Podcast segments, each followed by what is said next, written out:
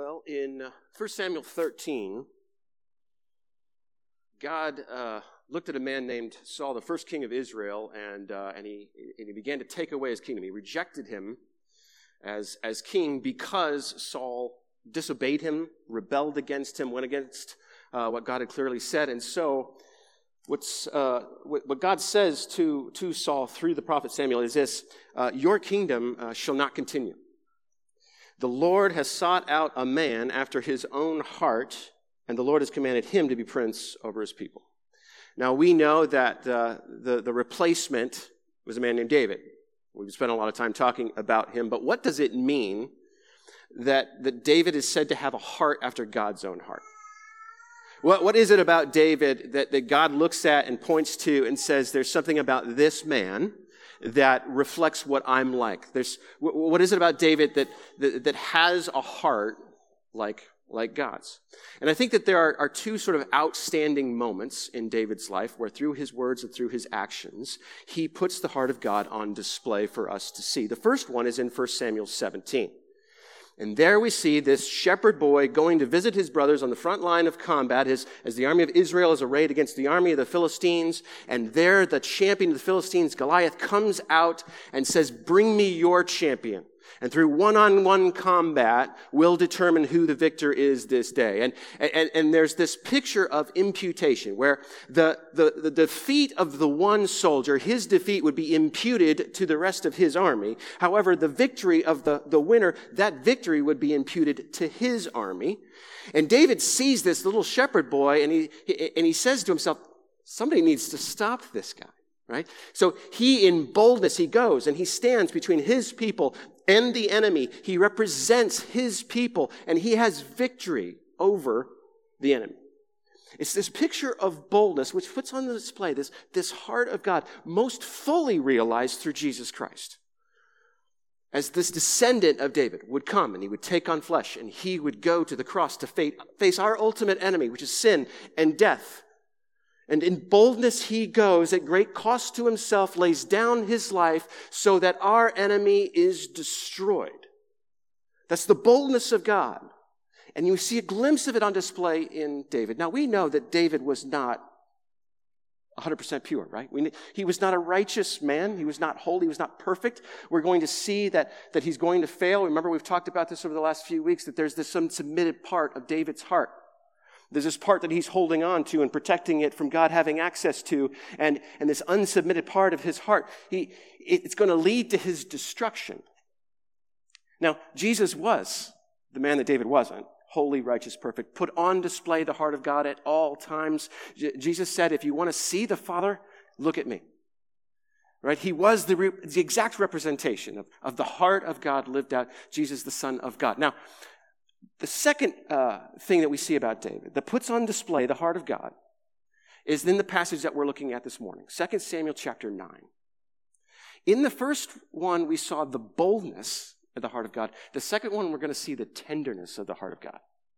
2 Samuel chapter 9, um, just to sort of uh, recap a little bit before we dive in. A couple weeks ago, we were in 2 Samuel chapter 7. At the beginning of that chapter, David is sitting in his palace and he's dwelling in or sitting on what he is going to do for God. But by the end of that chapter, God has told him what God's going to do for him. And now David's sitting in and he's dwelling on the promises of God to him. And it's from this place that we looked at last week, this place of, of faith, that he launches out with the power of God and with the giftedness God is giving him, and he accomplishes a couple of things.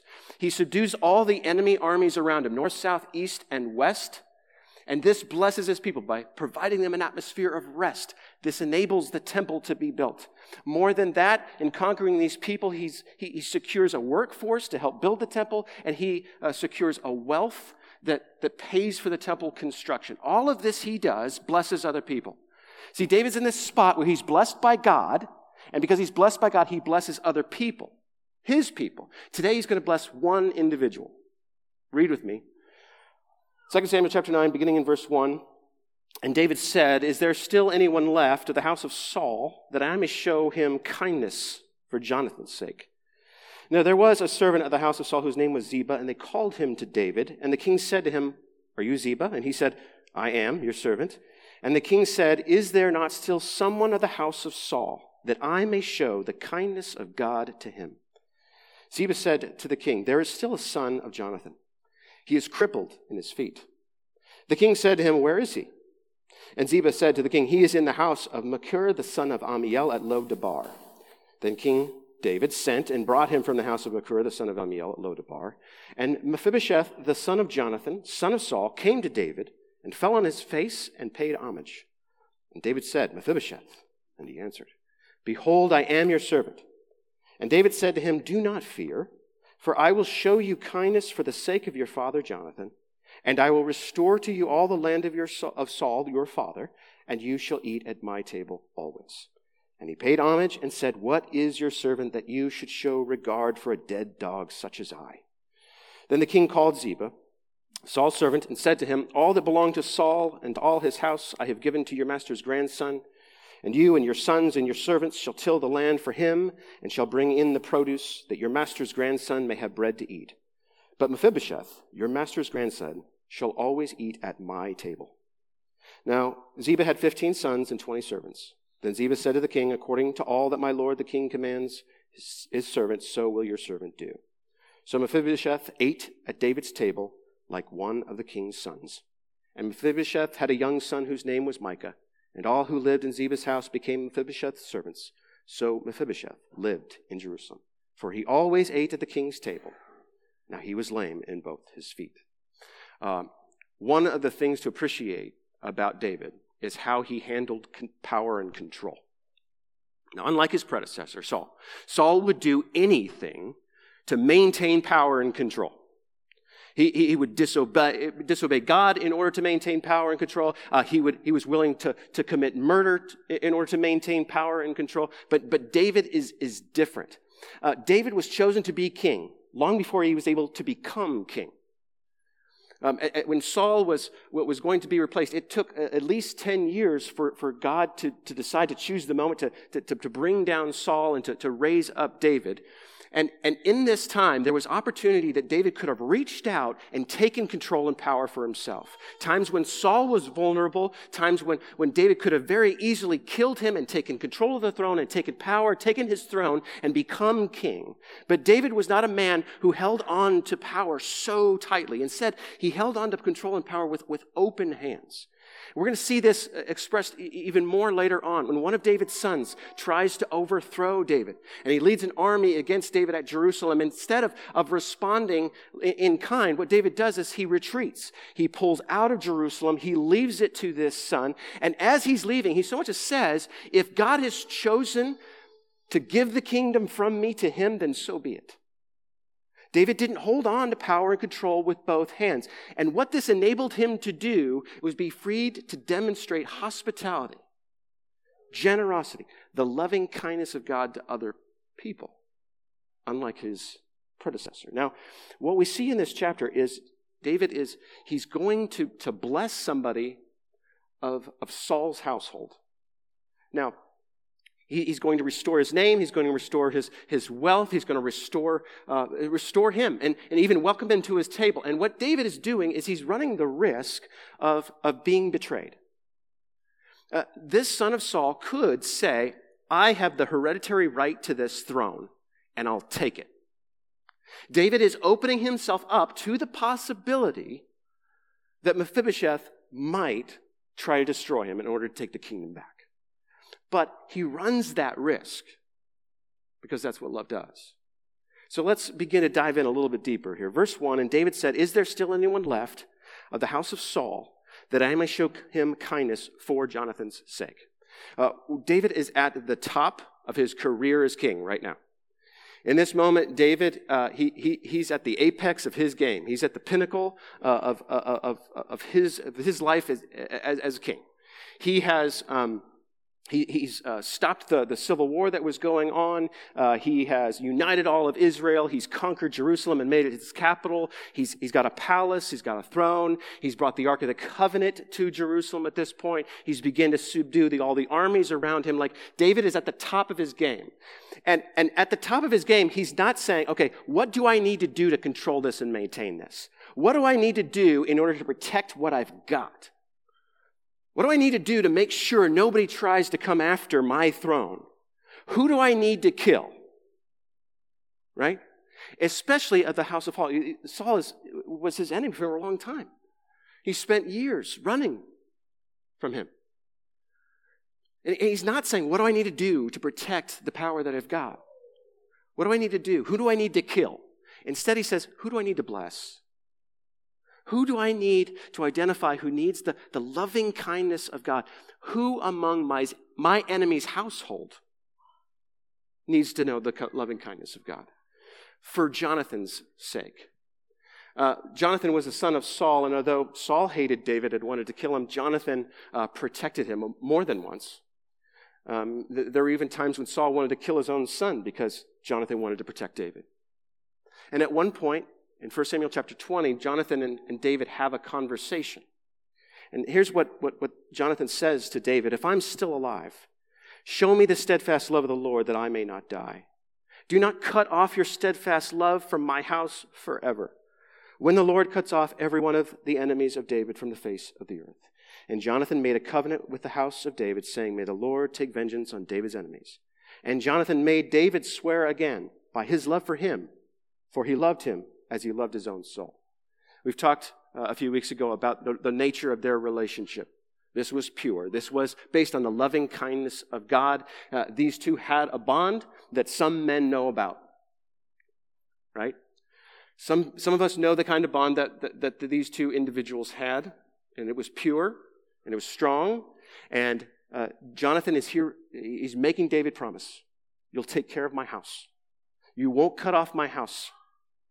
And so uh, Jonathan is long since dead at this point.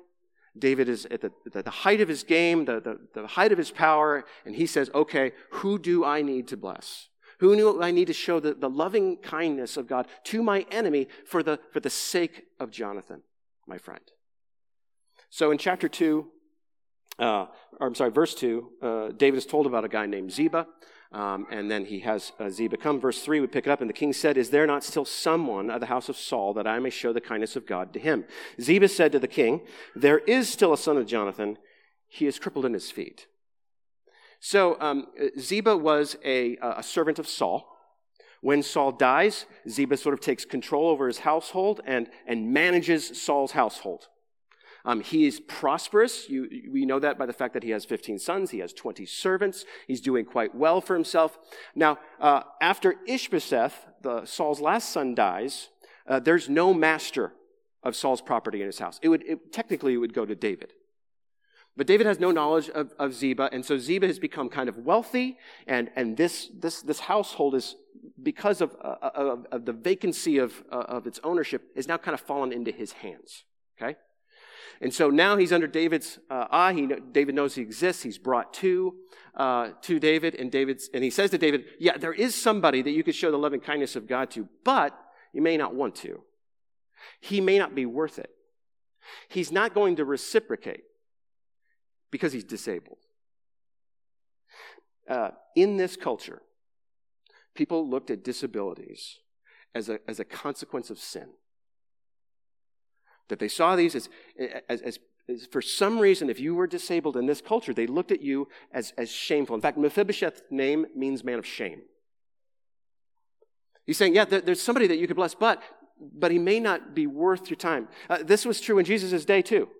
Uh, there was a, a moment where Jesus came across a man who was born blind, and his disciples said to him, Who sinned, this guy or his parents? And Jesus says, Neither. This has happened so that the glory of God could be put on display. See, this happened to Mephibosheth so the glory of God could be put on display. We, we read about Mephibosheth way back in chapter 4. You might remember this. We're introduced to him when Jonathan, his dad, dies in combat along with his grandfather. Uh, his nursemaid picks him up. He's only five years old, pick, takes him up because the, in that culture, what would generally happen is if, if your, your, your dad was king and he got killed, you're probably going to be next. So um, the nursemaid picks him up. Uh, either she trips and falls on him, or somehow he falls, but both of his feet are broken. They never heal right, and therefore he's able, never able to walk, and he's disabled. In that culture, that he would not be seen as, as someone to take care of, but he would be seen in a shameful light. And so Ziba is saying, Yeah, there's somebody you could take care of, but are you sure you want to? Um, the, the king's response is simply this Where is he? Where is he? And, and Ziba said to the king, He is in the house of Machir, the son of Ammiel at Lo Debar. Now, um, Machir, is, uh, Machir is, was another servant of, of Saul's. But unlike Ziba, when Mephibosheth was in need of help, he took him in. And he's raised him. Uh, Machir is going to help out David uh, in, in a few chapters. We're going to see his generosity put on display again. He's a, he's a good guy. But um, he raises him in this place called Lo Debar. Now, this name in, in Hebrew, it literally means like no name. It means no name. It means like hole in the ground. Right? So, so you put this together. Here's this man of shame who's a nobody from nowhere. And David says, Where is he? Bring him to me.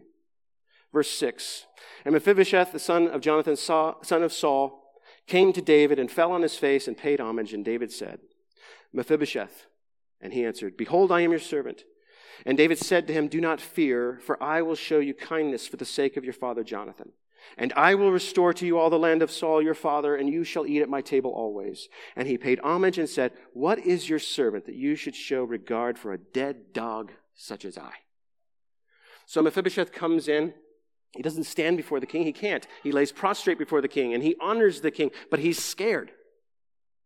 We know he's scared because what are David's first words? Fear not. Don't be afraid. See, Mephibosheth at this point, he probably thinks he's a dead man. It was common in this culture that, that, if you belong to the, to the, the failed house of, of, of, a, of a ruler, that, that the, whoever succeeded you uh, or, or succeeded that house would destroy every member of that ruler's family. Every single member. Uh, it was common. I mean, you look at uh, history, it's, it's replete with rulers who, in order to hold on to power and control, not only did they destroy every member of every other household that was, was competing against them, but they even destroyed members of their own household.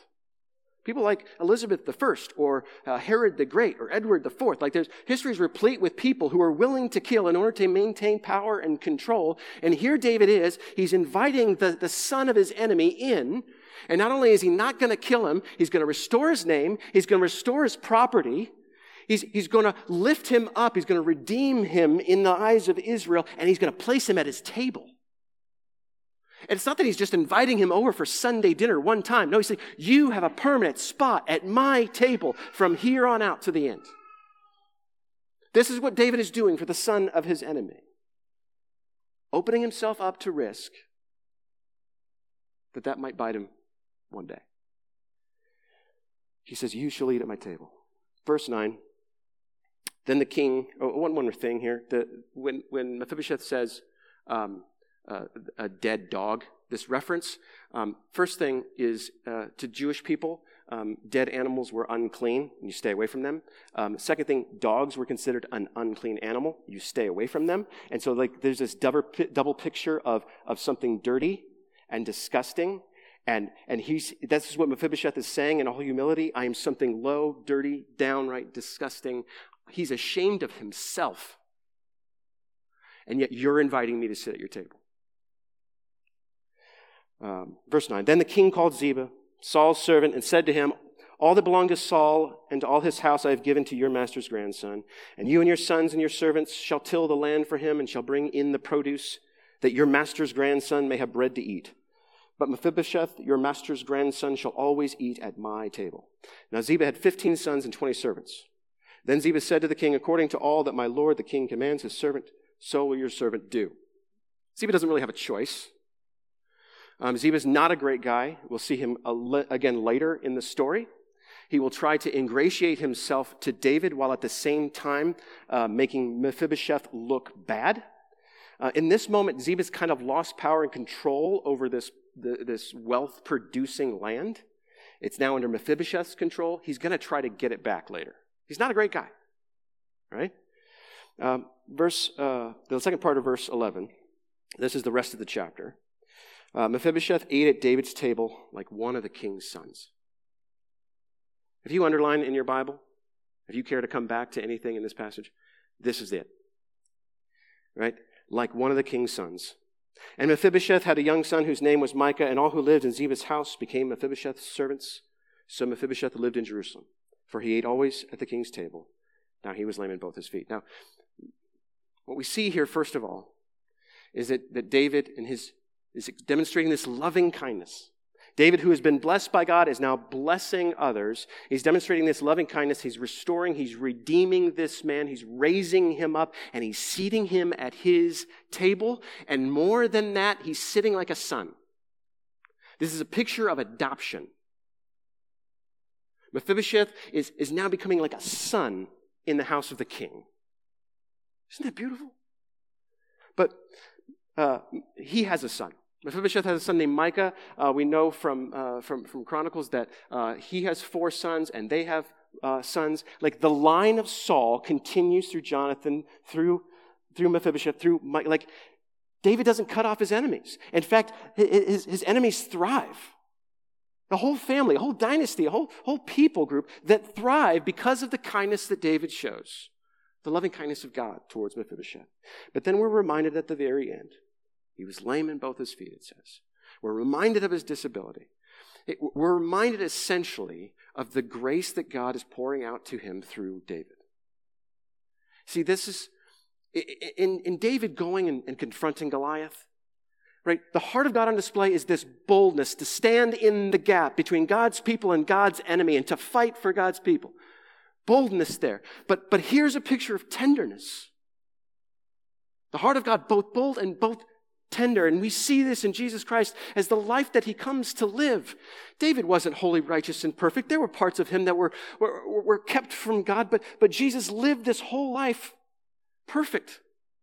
And he takes that life and in humility, he goes to the cross. And yes, in boldness, he conquers sin and death. But do you know what he else provides for us through this? He provides us a seat at the table. And when we partake of the Lord's Supper together, we're reminded, one, of the, the body given for us, but the blood of the new covenant. We get to have a new relationship with God because of what He does. Not only are our sins forgiven, that's great, we need that. Not only can we rise from the dead, that's wonderful, we need that. But more than that, we get to spend eternity with our Creator seated at His table. We get to be adopted sons and daughters of the Most High God. Isn't that beautiful? Such is the loving kindness of God demonstrated toward us in Jesus Christ. And David gives, he gives us a glimpse of that, both boldness and both, both tenderness, but ultimately the point to Jesus. We look at this and we, we ask those four questions, right? Who is God? Well, what is God if not loving? This loving tenderness, this, this kindness and this grace. And what has he done? He's demonstrated that. He, he's poured that out. He's lavished it upon us through his son. And that changes our identity and we become adopted sons, adopted daughters. How then do we live? See, because of who he is and because of what he's done, we have a new identity. How then do we live? What are we supposed to do with that? Paul instructs Titus chapter 3, verses 4 through 8. But when the goodness and loving kindness of God our Savior appeared, he saved us. Not because of works done by us in righteousness, but according to his own mercy, by the washing of regeneration and renewal of the Holy Spirit, whom he poured out on us richly through Jesus Christ our Savior, so that being justified by his grace, we might become heirs according to the hope of eternal life. I'm going to pause right there. This is what Paul is saying. Look at what God's done, right? Look at the goodness and the loving kindness of, of who he is. And out of, out of that, the, the Savior has appeared and he has saved us. Not our righteousness, his righteousness. And more than that, he has, he has cleansed us. And more than that, he's poured out his spirit on us and lavished it upon us. It's completely changed who and what we are. How then do you live? Look at verse 8. The saying is trustworthy. And I want you to insist on these things. I'm going to spend some time insisting on these things, so that those who have believed in God may be careful to devote themselves to what? Good works. These things are excellent and profitable for people. Look, religion says good works lead to salvation. Christianity says salvation produces good works. Good works. that, that we have been instructed and called to do by God. And, and we don't do good works in order to be loved. And we don't do good works in order to, to earn a spot at that table. We do good works in a response to the love and the spot at the table we've already been given. Good works. James says, Show me a faith without works, and I'll show you a dead faith. Faith produces something, it leads to something. In this, this story, that the center of it, it's, it's a table. We looked at the life of, of Jesus as we went through Luke, and how many times do we see Jesus sitting around a table? with all sorts of people. It was the table which was the center place where he was able to show the steadfast love of God towards people over and over again. And let me ask you this should you and I be showing the steadfast love of God to people around our tables? You see, I think we would, we would all have this mental assent. We would look at this and we say, absolutely, we need to be a people who are loving and kind and, and generous, and, and we need to show people the, the same love that, that God showed us. And the question is, are we actually doing it? Are we actually doing it? And I think if many of us were to be honest, we, well, no churches have become really, really good at giving mental assent to stuff and nodding their heads, and at the same time, yeah, I'm not going to do it. Let's troubleshoot that. If we know we're, we're supposed to be a people who are called to be loving, kind to others, extend that to others, what's the trouble? Why aren't we? I think there's, there's three things that we could look at in troubleshooting. And There's only two up on the slides. The, the third one came to me late last night, and I didn't change the slides. So here's the first one, not on the slides. If we're not showing the kindness to Mephibosheth, maybe we don't know any Mephibosheths.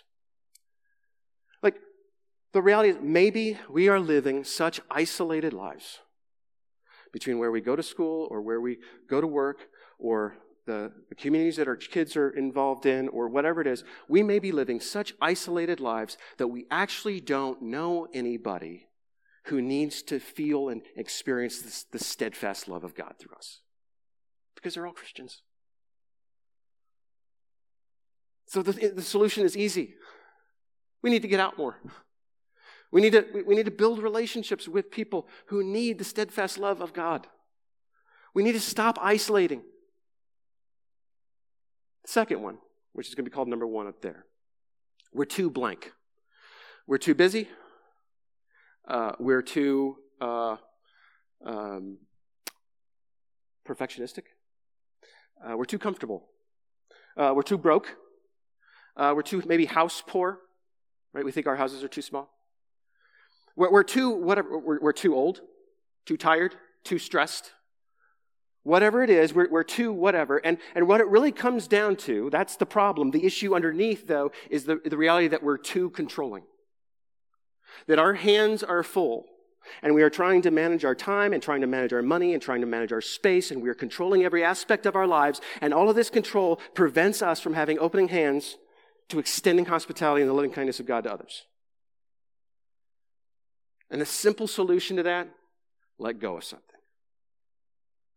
Let go of something. Like if you're looking at your time and, and you see that there's no time in your calendar, let me ask you this. Are you spending time with people who will reciprocate your loving kindness? If so, consider pausing that for a moment and asking somebody else to come in and share that time who can't reciprocate who needs that loving kindness. When it comes to our spaces, so many of us are perfectionistic and we say things like, well, I'll invite people over to my table when my house is clean or when it's clean to my standard. You know, people who need your loving kindness don't care if you vacuumed. Or we say things like, my house is too small. I live in maybe like a little small apartment. There's not room. Yeah, come on. Right? Uh, uh, the, uh, the average apartment today is bigger than most houses going back 2,000 years, right? What if we, oh, we're too broke? I don't have enough money. Well, I'm, I'm gonna, I'm, I'm gonna be hospitable to people when, you know, when I can provide a banquet. No. Serve them leftovers. Serve them frozen pizza. Serve them water. Who cares? That, that's not the important thing. The important thing is the loving uh, kindness of God they need to experience. Or we say, well, I'm, I'm, I'm an introvert. It makes me uncomfortable to invite people in. I don't, I, I can't do it. You can. God can give you that capacity. God can give you what you need to, to invite those, those people in. I know it's not, it's uncomfortable, but you can. Some of you might say, well, I'm too old.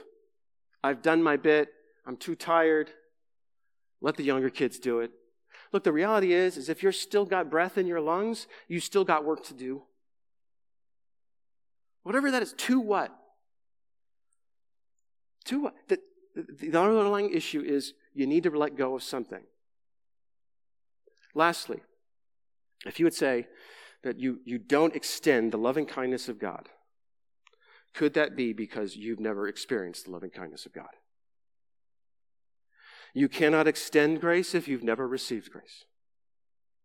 And if you look at your life and you say, I, I don't have the capacity or the room or whatever, but you're not extending the loving kindness of God, is it because you haven't felt the loving kindness of God? You haven't experienced what Mephibosheth experienced. And maybe that's because of two, two things. Really, it comes down to one, but there's two sides to that coin, and that's pride. You haven't experienced the loving kindness of God, especially through Christ Jesus, because you don't think you deserve it. And you don't. But, but you're of the opinion that what you've done, the crimes that you've committed against God, the sins that, that you've done, it's too much. And, and I want you to see that's pride because it's, it's built on this lie that you have outsinned the loving kindness of God. And there's no way you can do that. You cannot outsin the grace of God. Accept it. Accept it. Embrace it, belly up to the table. But you might be saying that, that I haven't received the, the loving kindness or the grace of God because you don't need it. You don't need it. You haven't done anything to make God mad. You're a good person. You haven't done anything to, to stir up his wrath towards you. You, you deserve a seat at that table. You're entitled to a seat at that table. And again, that's pride. See, what Mephibosheth was able to do was he was able to accurately see who he was in light of the king. Take a good hard look at yourself and then compare yourself to Jesus. And see if you don't need his grace. Accept it. Allow God to put it in your hands. Look, if you want to talk more about this, I would love to make time for you. I would love to, to have coffee with you or have a meal with you, if that's where you're at. I'll close with this. We have an away game coming up. As Tristan said, the away game is, is four or five Sundays a year where we don't gather here. Instead, we go, attempting to express the loving kindness of God to people out there. Now, there's two reasons behind why we do the game. One is there's a lot of traditional church history that has to be undone. There's this lie that many people have been taught that goes back a really long time in the church, and that is that in the church, there is the professional Christian and there's the normal Christian. There's the clergy and there's the laity. There's the, the people who take the field and the people who sit in the stands. There's the people who do the work of ministry, of evangelism and discipleship, and then there's the people who sit in pews and pay for it all. We've been taught this, this idea in the church that there are pros and there are laymen. When the reality is, is what the New Testament teaches is that we are all called to proclaim the love of God. That leaders are called to equip people for the work of service. When we talk about good works in the New Testament from either Ephesians 8 or we're talking about from, from, from Titus 3, the good works is what? Demonstrating the loving kindness of God. Showing the world what the heart of God is like. All of us are called to do that. And, and so the away game, it, it's, it's about getting people to recognize their role, their place, their job in all this. Not to earn salvation, but because you've been saved. The second reason is we looked around at the church and we saw people who are so impoverished. We're not impoverished in terms of material finances. Finances are doing great. We're impoverished in terms of time. Every human being has 24 hours in the day, and yet we seem to fill it up. There is no margin left over. So, how do we help people? How do we equip people to move towards this, this work of, of putting the love of God on display? We, we, need, to, we need to remind them that's, that they're called to do that, but we also need to, to help them. So here's, here's four, four Sundays a year. Four Sunday years, uh, you've already set this time aside to, to do the church thing. Well, just do the church thing out there. And you can do it. Look, the same Spirit of God that raised Jesus from the dead is you. You have all the power you need. And you have experienced the gospel because you're saved. You have a testimony. So you have a story and you have power to go and proclaim to, to the world that needs to hear the loving kindness of God. You have what you need to do this. But the reality is, is what we've seen is, is if there's not a church leader who programs something for you to do, you don't show up. The initiative that it takes to simply reach out to some Mephibosheth in your life and invite them to around your table, it's not happening. The away games, are, they're meant to be training wheels. We, we, when we started this thing, we never intended that this would be something we would do forever. They're meant to be training wheels. They're, they're meant to be opportunities for you get to, to get a taste of what it means to share the love of God with other people and to serve and be on mission in those ways. And, and once you've got a taste for it, to realize you can do it, that, that you want this to be a regular part of your, of your life and your rhythm. And you don't need the away game anymore. And you're not going to reduce it to four weeks out of the year or four Sundays out of the year. You want to do it all the time. It's meant to be training wheels. But the truth is, is training wheels don't work if you never get on the bike. What will you do with June 30th? What will you do with that time? Will you use it to sleep in? What will you do with that? Like the, guys, like the reality is, is you look at the New Testament, and it is impossible to actually read the New Testament and walk away thinking that the work of Jesus Christ for you was to give you a ticket into heaven, and now you get to sit on the sidelines and wait till the end. You can't read the New Testament that way. Because you read things like, abide in me, Jesus says, and produce fruit. You need to go from, from drinking milk to, to eating meat. There's maturity. You need to grow up into the image and stature of Jesus Christ. There's this, this, this picture of, of movement, of, of walking in the Spirit. Wherever you look in the New Testament, the, the idea is that somebody who follows Jesus actually follows Jesus and moves and grows up. To tell a 10 year old, pick up your room and feed the dog, that's one thing. To tell a 30 year old to pick up the room and feed the dog, it's not the way it's supposed to be. For us, to, to, to, change, to be a people that God has called us to be, it requires to, us to sometimes just to take a step, to be willing to move be willing to go. Look, when Paul says here, I want you to insist on these things. Look, I'm not just talking to you, I'm talking to me. At the end of this month, when, when you guys are going to be doing this away game, my family and I are going to be in Pittsburgh. After 20 some years, I'm reuniting with two Army buddies and their families. We're all going to stay at an Airbnb together. I haven't seen these guys in 20 years, and I'm not the same man that I was then. I was a Christian, but because I held on to con- this, this control in my life about the, the, the image that I needed to have and the acceptance that I wanted, I never told some of the closest men in my life about the loving kindness of Jesus. I'm nervous about spending a whole weekend and our families coming together. That they might reject me, that they might look down on what it is I do for a living, that, that they might well, just reject me. But I've gone through the last 20 years in the back of my mind and in my heart saying, if I love these guys so much, how could I never tell them? So uh, th- this is this is not I mean, this is my away game. Will you pray for me? Will you pray that I get boldness and also tenderness in proclaiming the gospel to them? Through my words and actions and, and the time that I spend with them. I want to spend eternity sitting around that table with them. Will you pray for me? I'll be praying for you. Let's pray. Heavenly Father,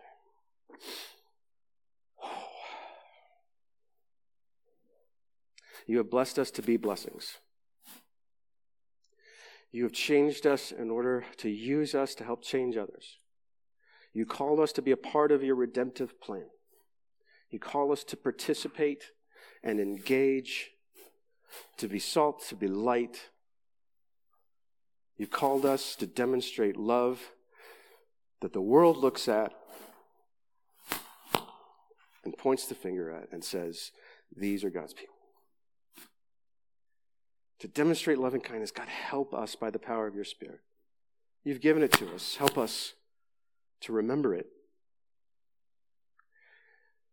God, I pray for us as a church. Help us not to be satisfied with waiting. Help us to engage, even knowing that it will cost us, it'll hurt. Help us to do it anyway. In Jesus' name, amen.